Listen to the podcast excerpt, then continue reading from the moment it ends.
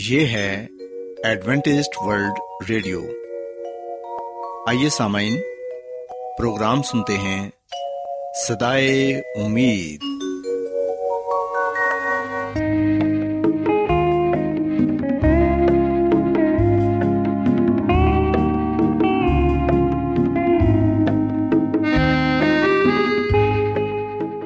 سامعین، پروگرام صدائے امید کے ساتھ میں آپ کی میزبان فرا سلیم اور صادق عبداللہ خان آپ کی خدمت میں حاضر ہیں۔ ہماری طرف سے آپ تمام سامعین کی خدمت میں آداب۔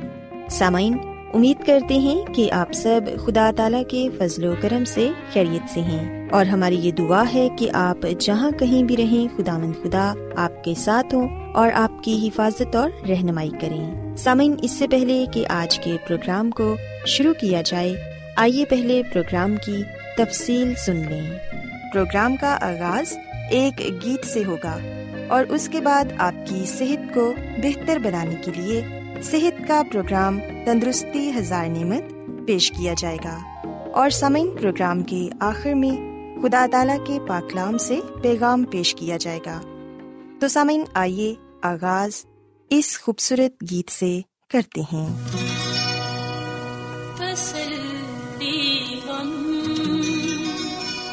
زدوں کی تم مریضوں کی شفا نکلے، تسلی ہم زدوں کی تم مریضوں کی شفا نکلے، تسلی ہم زدوں کی شفا نکلے، علاج درد دل نکلے، گناہوں کی دوا نکلے، تسلی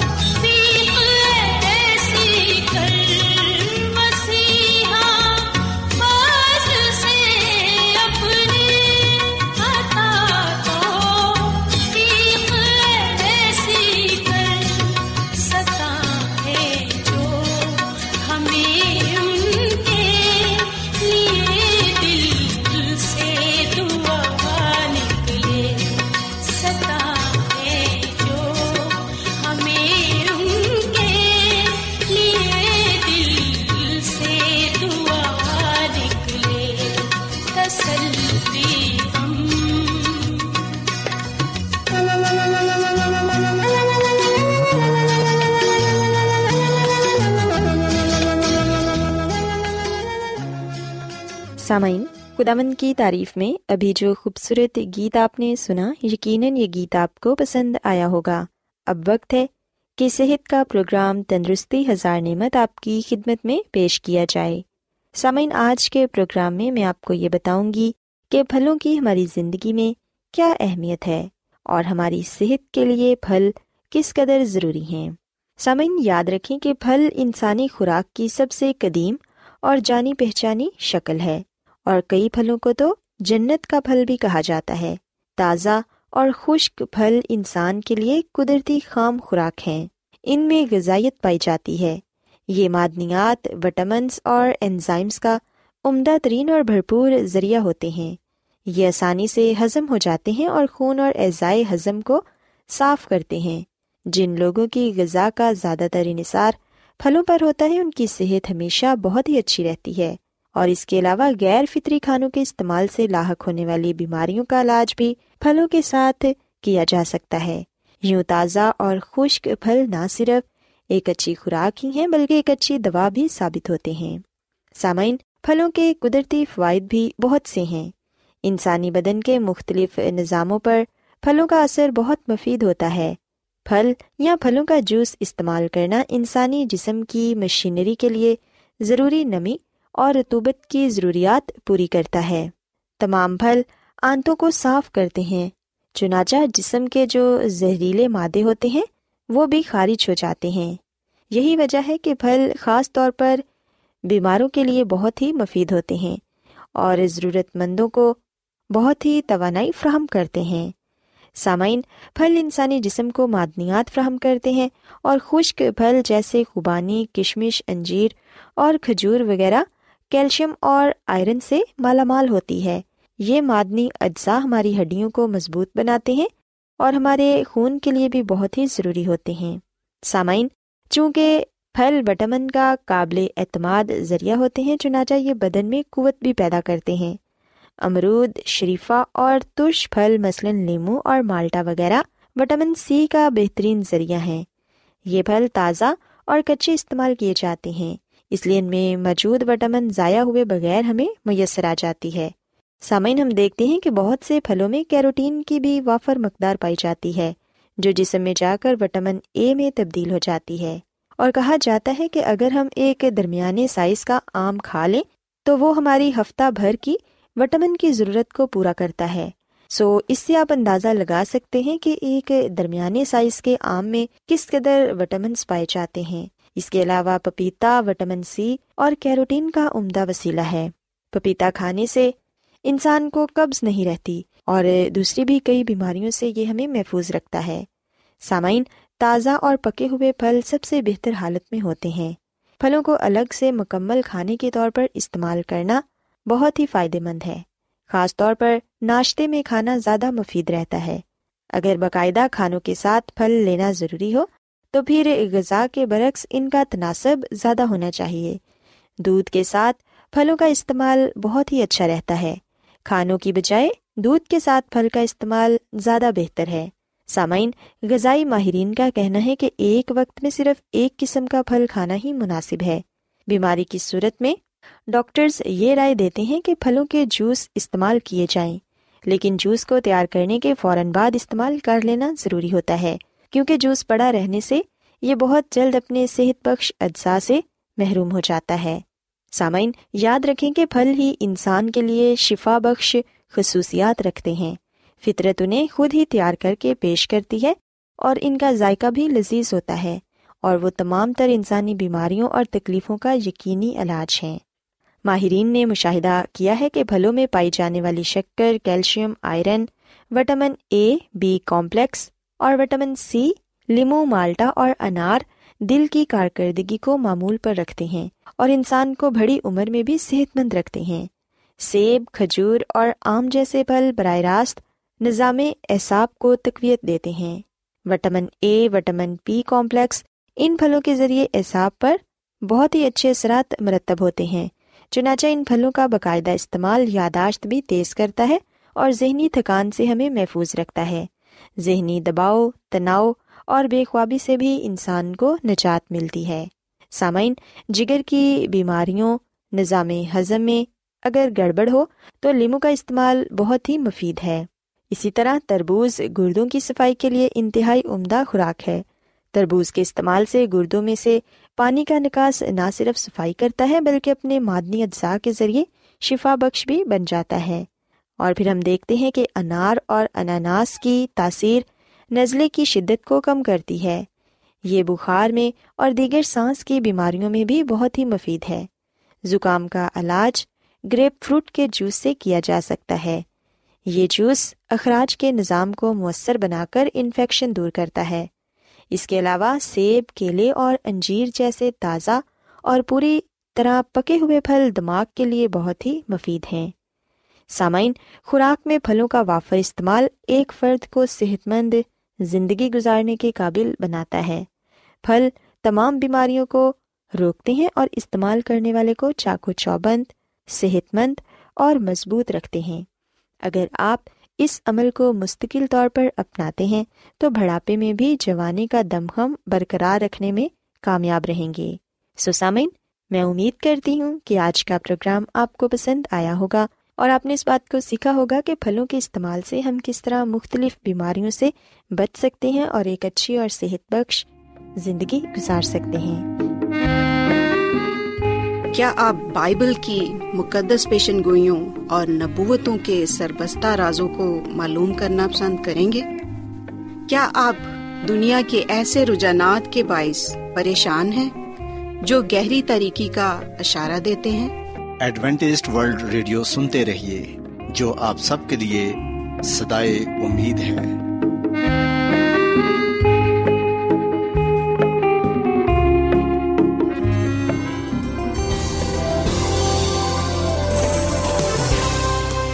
آج بہت لوگ گہرے روحانی علم کی تلاش میں ہیں۔ وہ اس پریشان کن دنیا میں راحت اور خوشی کے خواہش مند ہیں، اور خوشخبری یہ ہے کہ بائبل مقدس آپ کی زندگی کے مقاصد کو ظاہر کرتی ہے۔ اے ڈبلیو آر پر ہم آپ کو خدا کا کلام سکھاتے ہیں جو اپنی گواہی آپ ہے۔ خط لکھنے کے لیے آپ ہمارا پتہ نوٹ کر لیں۔ Incharge program Sadaye Umeed, post box number بتیس، لاہور، پاکستان۔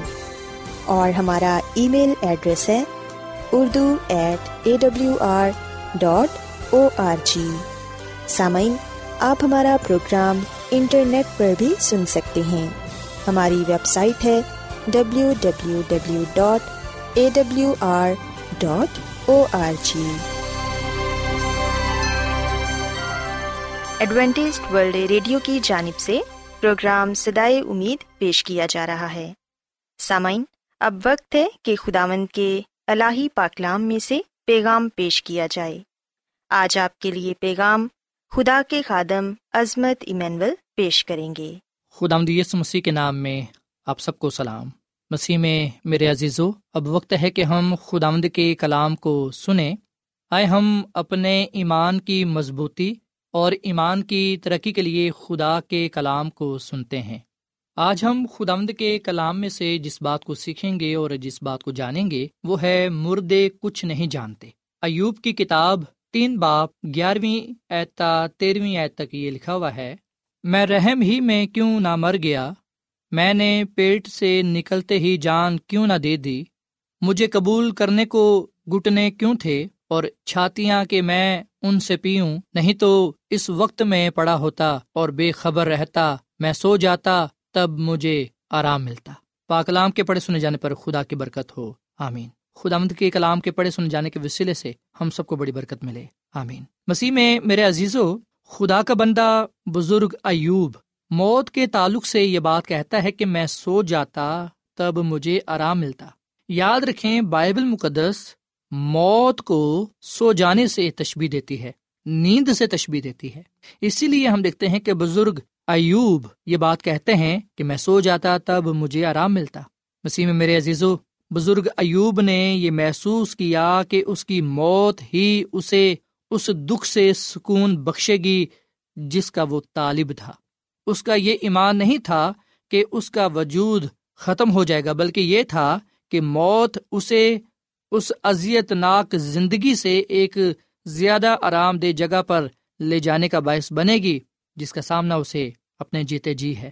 ہم جانتے ہیں کہ بزرگ ایوب پر مصیبتیں، پریشانیاں، تکلیفیں آئیں اور وہ ان سے رہائی پانا چاہتا تھا، چھٹکارا پانا چاہتا تھا، اس لیے وہ یہ کہتا ہے کہ میں رحم ہی میں کیوں نہ مر گیا، میں کیوں پیدا ہوا، اور پھر وہ یہ کہتا ہے کہ اس مصیبت سے بہتر تھا میں بے خبر رہتا، میں سو جاتا، تب مجھے آرام ملتا۔ مسیح میں میرے عزیزو، بزرگ ایوب اس بات کو جانتے تھے کہ مردے کچھ نہیں جانتے، موت میں انسان کی جو حالت ہے وہ اس شخص کی طرح ہوتی ہے جو پڑا بے خبر سویا رہتا ہے، جسے نہیں پتہ ہوتا کہ اس کے آس پاس کیا ہو رہا ہے۔ موت میں بھی انسان پڑا رہتا ہے، قبر میں، نیند کی حالت میں۔ اس کے علاوہ ہم دیکھتے ہیں کہ وائز کی کتاب کے نویں باب کی پانچویں آیت تا دسویں آیت تک یہ لکھا ہوا ہے، کیونکہ زندہ جانتے ہیں کہ وہ مریں گے پر مردے کچھ بھی نہیں جانتے، اور ان کے لیے اور کچھ اجر نہیں، کیونکہ ان کی یاد جاتی رہی ہے۔ اب ان کی محبت اور عداوت و حسد سب نیست ہو گئے، اور تا ابد ان سب کاموں میں جو دنیا میں کیے جاتے ہیں ان کا کوئی حصہ بکھرا نہیں۔ سو مسیح میں میرے عزیزو، خدا کا کلام ہمیں یہ بات بتاتا ہے کہ زندہ جانتے ہیں کہ وہ مریں گے پر مردے کچھ بھی نہیں جانتے۔ سو خدا کا کلام یہ بات کہہ رہا ہے کہ مردے کچھ بھی نہیں جانتے۔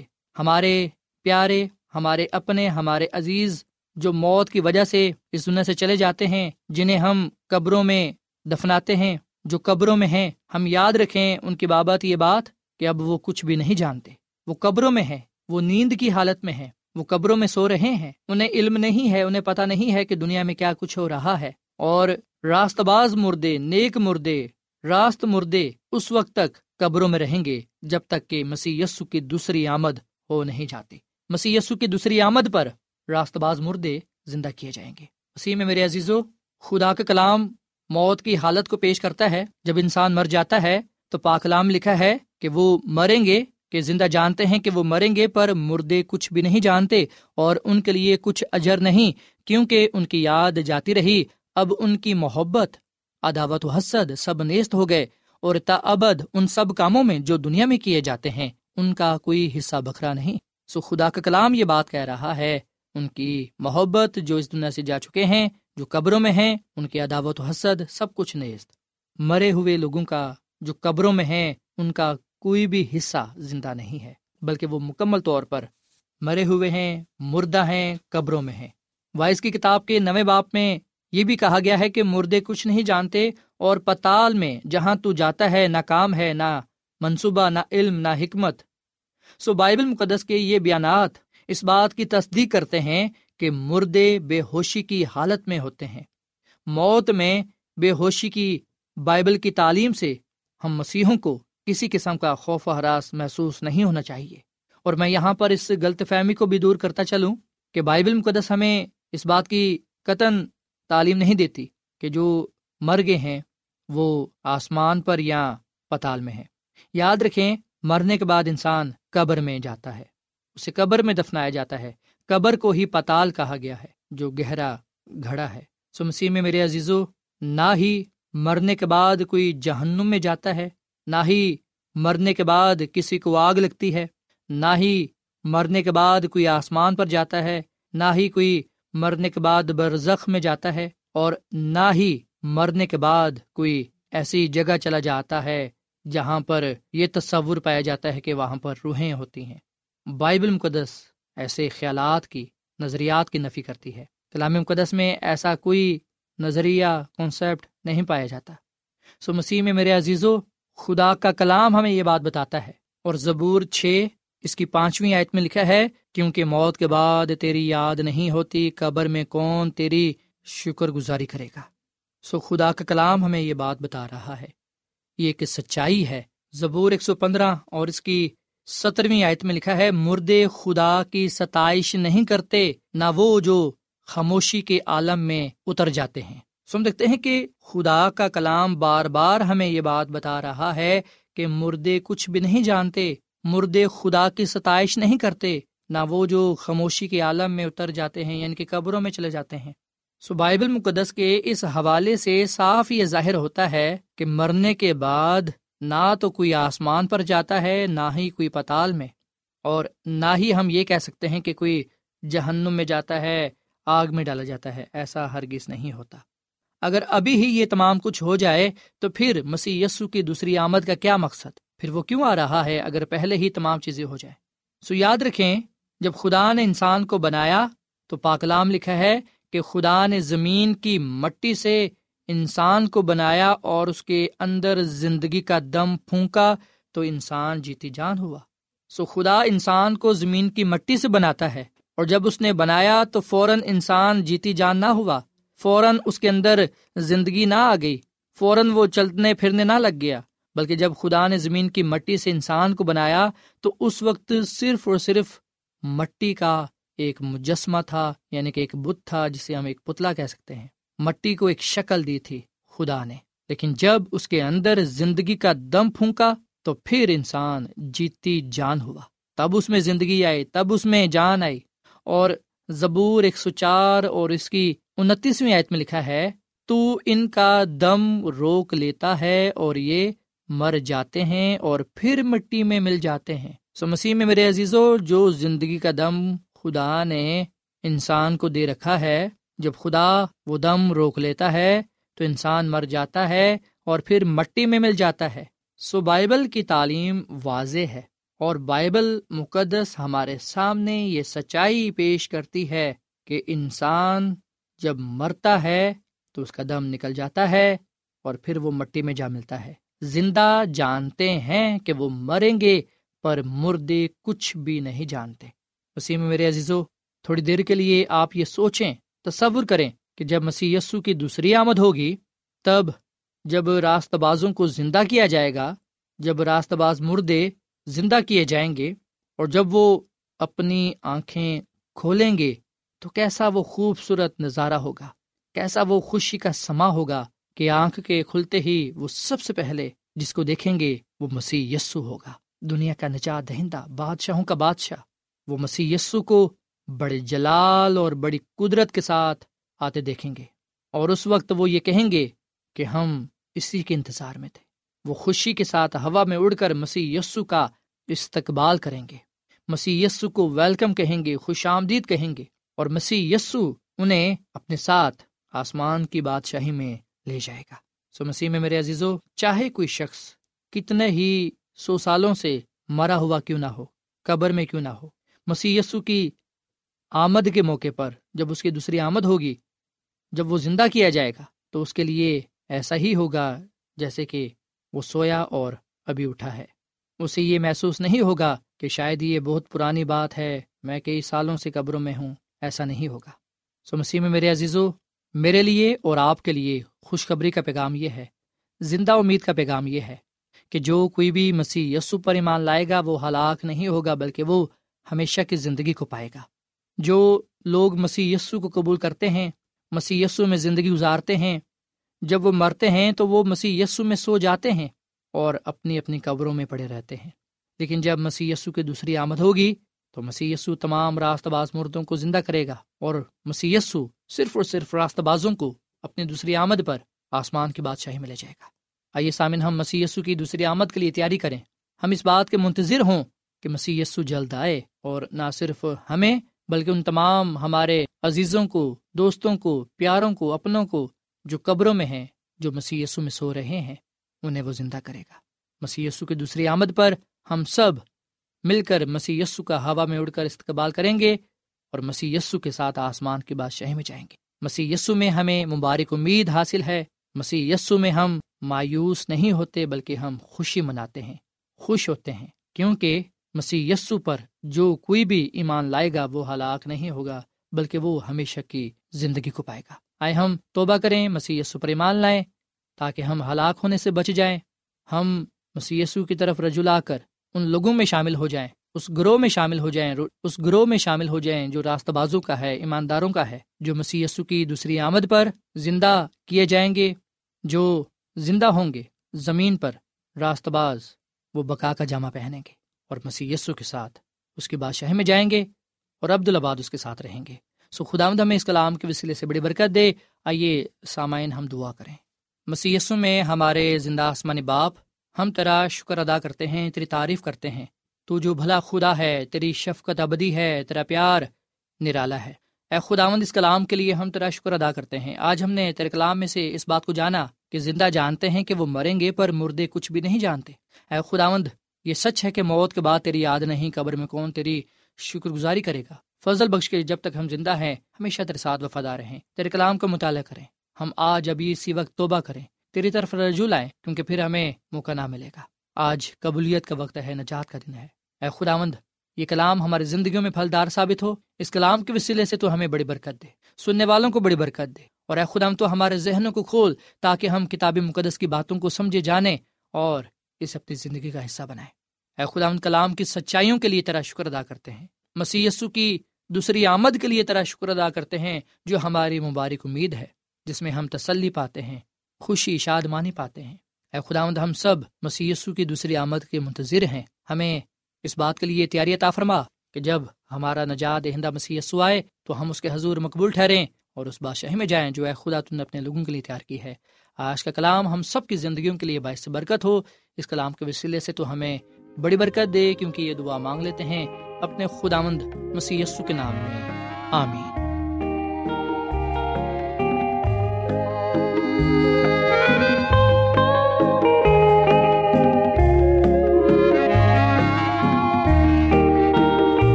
روزانہ ایڈوینٹسٹ ورلڈ ریڈیو چوبیس گھنٹے کا پروگرام جنوبی ایشیا کے لیے اردو، انگریزی، پنجابی، پشتو، سندھی اور بہت سی زبانوں میں پیش کرتا ہے۔ صحت، متوازن خوراک، تعلیم، خاندانی زندگی اور بائبل مقدس کو سمجھنے کے لیے ایڈوینٹسٹ ورلڈ ریڈیو ضرور سنیے۔ یہ ریڈیو آپ کی فکر کرتا ہے۔ ایڈوینٹسٹ ورلڈ ریڈیو کی جانب سے پروگرام صدائے امید نشر کیا جا رہا تھا۔ امید کرتے ہیں کہ آج کا پروگرام آپ کو پسند آیا ہوگا۔ سامعین، اپنی دعائیا درخواست اور بائبل مقدس کو مزید جاننے کے لیے آپ ہمیں اس نمبر پر واٹس ایپ کریں۔